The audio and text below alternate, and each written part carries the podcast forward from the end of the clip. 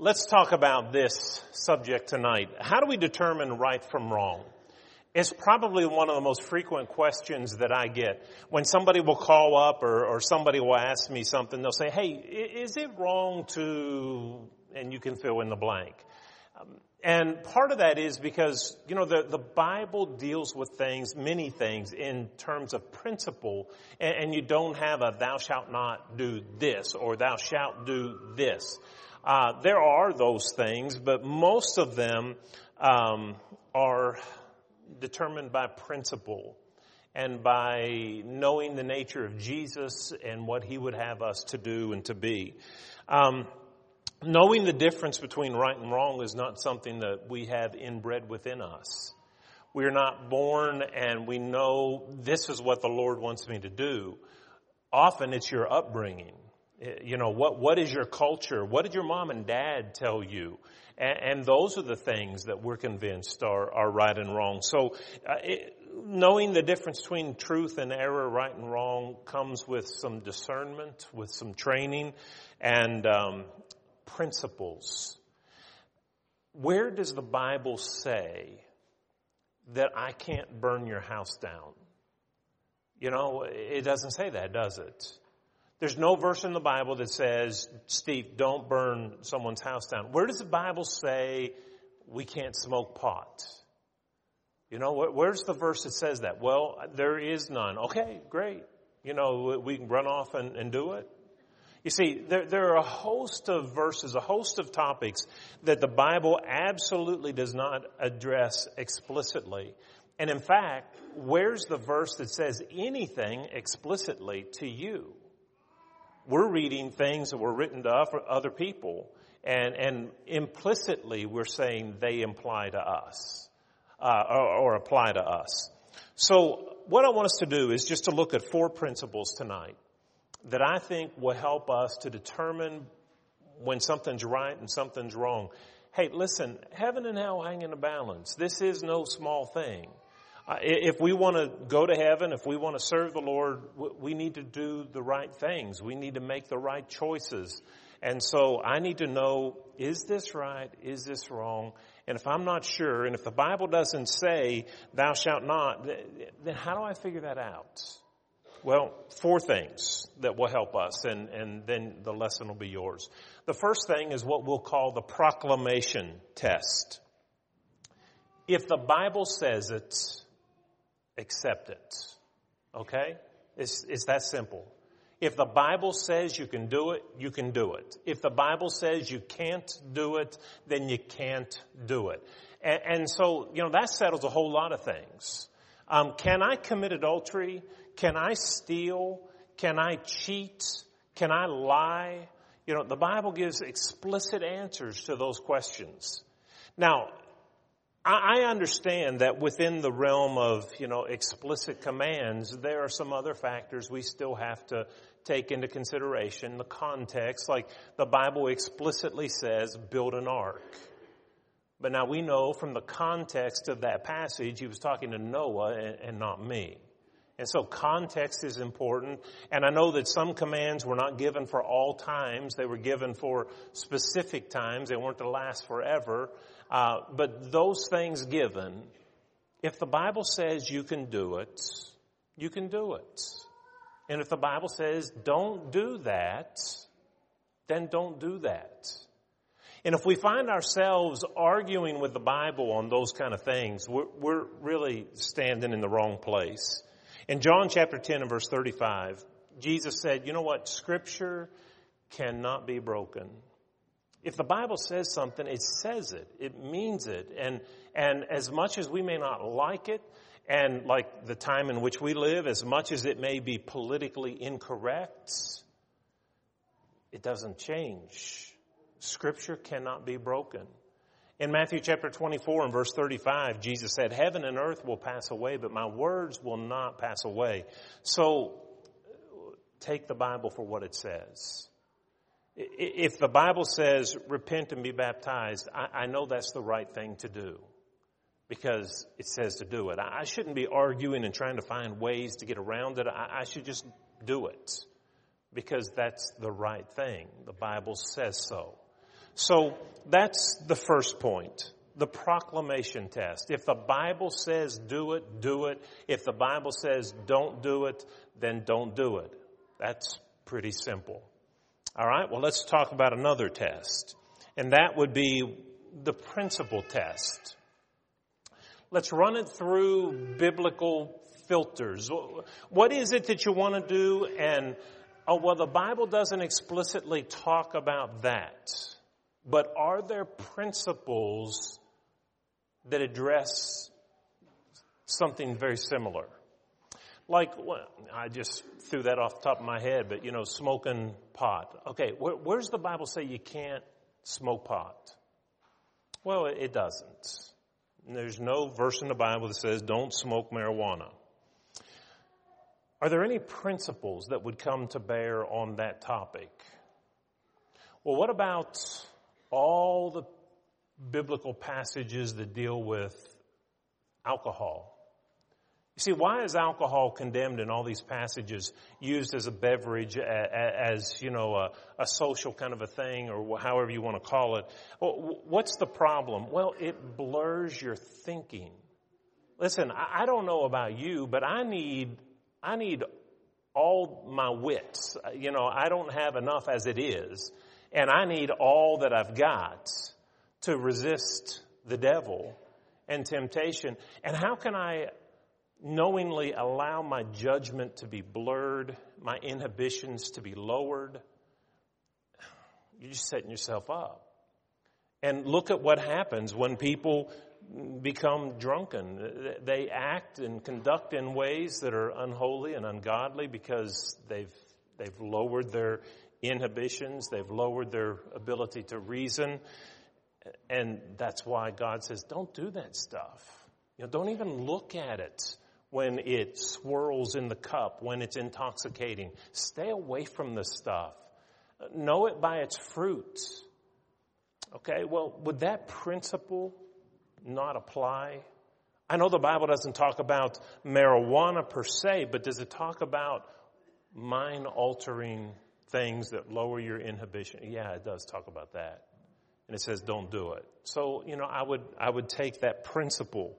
Um, I, I know that the Old Testament had, you know, 613 laws, but even the Old Testament, I don't want to make a hard contrast. Well, the Old Testament had all these things regulated. New Testament's principle, they, they had old, they had principle in the Old Testament as well that they had to apply.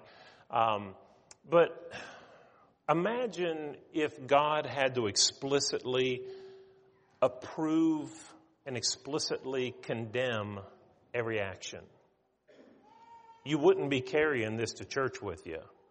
Uh, it would be, I mean, can you imagine if God had to tell us every, there's no way that we can compile a law, a list of do's and don'ts that would be um, sufficient. It, it just would keep going and going and going. But what God did was He said, let me give you some principles. And two of the most broad and most uh, encompassing principles are these. Love the Lord your God with all your heart. Love your neighbor as yourself. Listen, if we will do just those two commands, how broad is that? What if we just applied those two commands? What does that miss? There's no explicit, don't do this, don't do this, do this, do this. There's not a single one, but it's all covered in those two commands love God and love your neighbor. Principle. The Bible tells us in Galatians chapter 5, and, and if you'll look, eh, beginning in verse 19, the works of the flesh are evident, which are adultery, fornication, uncleanness, lewdness, idolatry, sorcery, hatred, contentions, jealousies, outbursts of wrath, selfishness, or selfish ambitions, dissensions, heresies, envy, murderers, drunkenness, drunken revelries, and the such like. You see, he gave us a long list of things, but does that exhaust immorality? Look at that list that he gave us there, that he explicitly said drunkenness and idolatry and adultery and fornication. He goes through this list of things, but then, like, I can't tell you everything that's wrong. And so he says, and such like. Things that are like these things, they're also condemned. That's the point of principle. The New Testament, and see, I asked the question when we began, where's the Bible say I can't burn your house down? Where's the Bible say thou shalt not be an arsonist? Well, it doesn't. But does the Bible say to love your neighbor? Yes. And if I'm going to love my neighbor, I, I can't burn your house down. That would go against loving you. And so that's addressed in principle.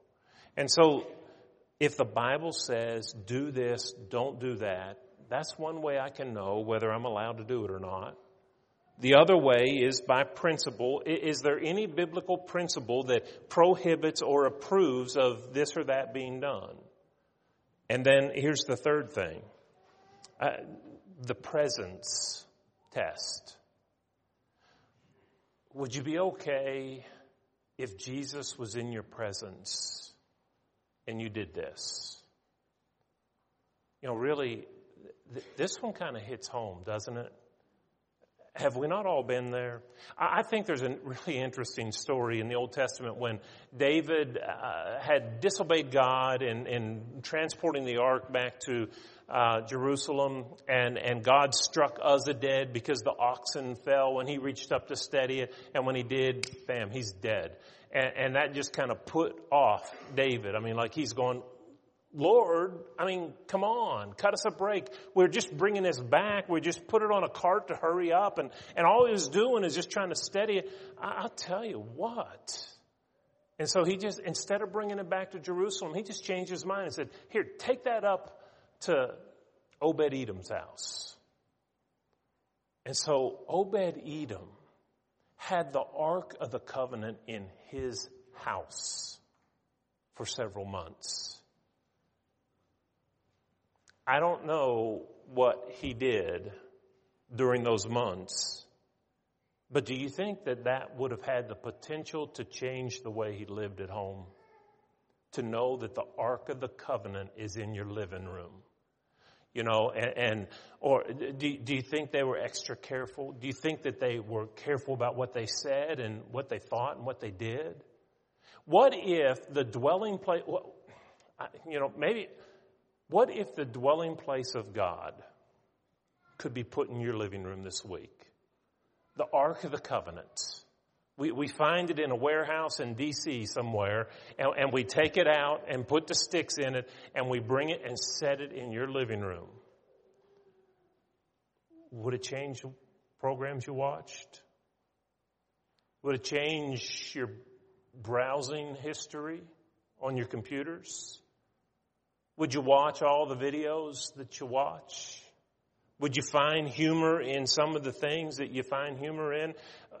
If Jesus were with you, would we laugh at the same things that we laugh at now? I think we might be embarrassed sometimes. That's the presence test. In Philippians 1 and verse 20, the apostle Paul said, listen, I do not want to be put to shame or to be ashamed in anything. I want to live my life to the glory of Jesus. We need to be able to say that. And if I'm doing something that I know, I know good and well that I would not do that if Jesus were here. I would never go to that movie if Jesus was sitting next to me. I would not listen to that song. I would not sing those lyrics if Jesus were listening with, he'd be embarrassed. He'd be like, Are you kidding me? You're going to sing that? You're a Christian? I wouldn't watch those television shows. I wouldn't talk to my wife or my children or my parents this way. I, I wouldn't deal this way at work. I'd be more honest and have more integrity about me in the workplace. The, the list goes on. The presence test. If Jesus were with you and traveled and, and went to work with you and lived with you for a period of time, would there be anything that you'd be ashamed of? Paul said, we need to live our lives so that we're not ashamed. We need to do everything that we do to the glory of God. Colossians 3 and verse 17 goes through that same thought about bringing glory to God. And then look at this, and, and this is the fourth and final point tonight, and it's the peace test, if you want to call it that. In Romans chapter 14 and verse 23, there's a principle that is expounded upon there where he says, uh, let me just go ahead and read the verse. He who doubts is condemned if he eats because he does not eat of faith or from faith. For what, whatever is not from faith is sin. Um, what that means, he's talking about things in, in context. He's talking about things that are matters of opinion. There's right and wrong on it, but they're not heaven or hell issues. Is it right to eat meat? Yes. The answer to that is yes. But did everybody understand that? No. And so if I was in that camp of people that thought, you know what, I don't think you ought to eat meats offered idols, I could be wrong in that. But boy, the, the true answer is right. But what, what if I thought it was wrong and I went ahead and did it? Because everybody else was doing it. And, and when I put that mouthful in my mouth, I'm thinking, oh, this is wrong. Then it is wrong. You've sinned. Because you can't do it in good faith. And that's what he's talking about in this passage. If you doubt, if you have doubt, you know, should we go to this movie? I don't know. I, I don't know. Should, should you listen to this kind? Should you buy this? Should you go there? Um, I'm not sure. Should you go to that party? Well, well, you know, and, and we rationalize and make excuses. But if, if there's something that bothers your conscience, even if the thing is right in and of itself, but if it bothers your conscience, it, it's wrong. You shouldn't do it. Listen, our consciences need to be guarded. You know, if, if you harden your conscience, if you harden that sense of guilt when you do wrong, that sense of right and wrong, when you ignore that, you, you sear it. You callous it. And if you callous your conscience, what's ever going to change your mind about sin? You know, it's sorrow over grieving God and sorrow over sin that causes you to change. You know, I, man, I'm sorry for that. I, I want to do better. But if you get to the point where you don't feel anymore because you've hardened your conscience, calloused your conscience, what can turn you around? And we need to we need to be careful not to harden our conscience, and that's what the Hebrew writer says in Hebrews chapter three, uh, verses uh, twelve through thirteen, where he talks about we need to repent while it's today, lest through a process of hardening we, we won't want to tomorrow. So these are just some broad principles that can help us to know whether we should do something or not. If the Bible comes right out and says you can do it, guess what? You can do it. And if it comes right out and says do not do that, then don't do it. That's a simple one. And, and then we need to look at principles. What, uh, okay, well, what I'm asking about, the Bible doesn't explicitly address, but does it address things like it? The, are, are there principles, broader principles that it speaks to?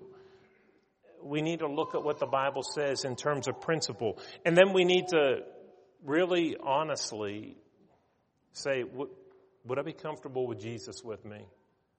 Would I do this if Jesus were here beside me? Would I have the nerve to ask him to get involved with me in this activity if he were here? And, and if you can't do that, you shouldn't be doing it.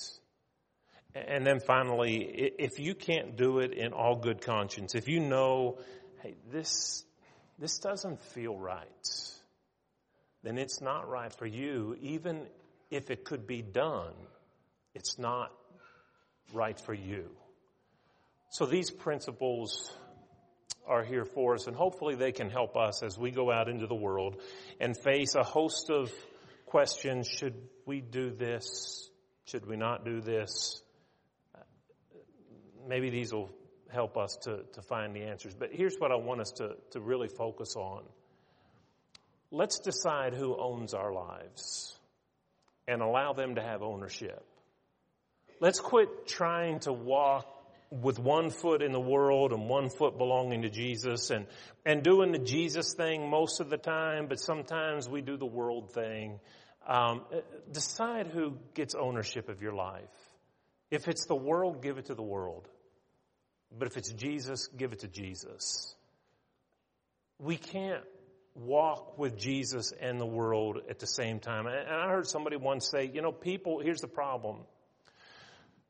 A lot of Christians are miserable for this reason. That they have too much Jesus to enjoy the world and too much of the world to enjoy Jesus. Think about that. That, that sums up a lot of folks. I can't even enjoy sin because I got this nagging conscience telling me whenever I do something wrong, I know it's wrong and it's nagging at me. And so I can't even give myself wholeheartedly into sin because I have too much Jesus in my life. And then sometimes I have too much world in my life to enjoy what Jesus has to offer. I know I'm not living for Him and, and, and what should be a joyous life in Christ isn't because I know I'm being a hypocrite. Decide who you're going to give yourself to. Decide who your owner is going to be. And get that thing settled and then live in harmony with that ownership. Maybe someone here tonight needs to decide who owns them. Are you going to let the world own you? Or are you going to let Jesus own you? And maybe now is the time when you need to say, I want to give my life to Jesus, give Him ownership of my life, and live for Him. And worry about the things or decide to allow Him, instead of just doing my own thing, I'm going to look up and see what God says about it before I do it. If you want to do that tonight, we'll assist you in being baptized into Christ. If you're a child of God already but unfaithful, there are things in your life you know there shouldn't be. You know you're not doing things that the Lord would be happy with. Ask Him to forgive you and give Him full ownership of your life and try to live a consistent walk with that. If you need to respond, we'll invite you to come as we stand together and sing.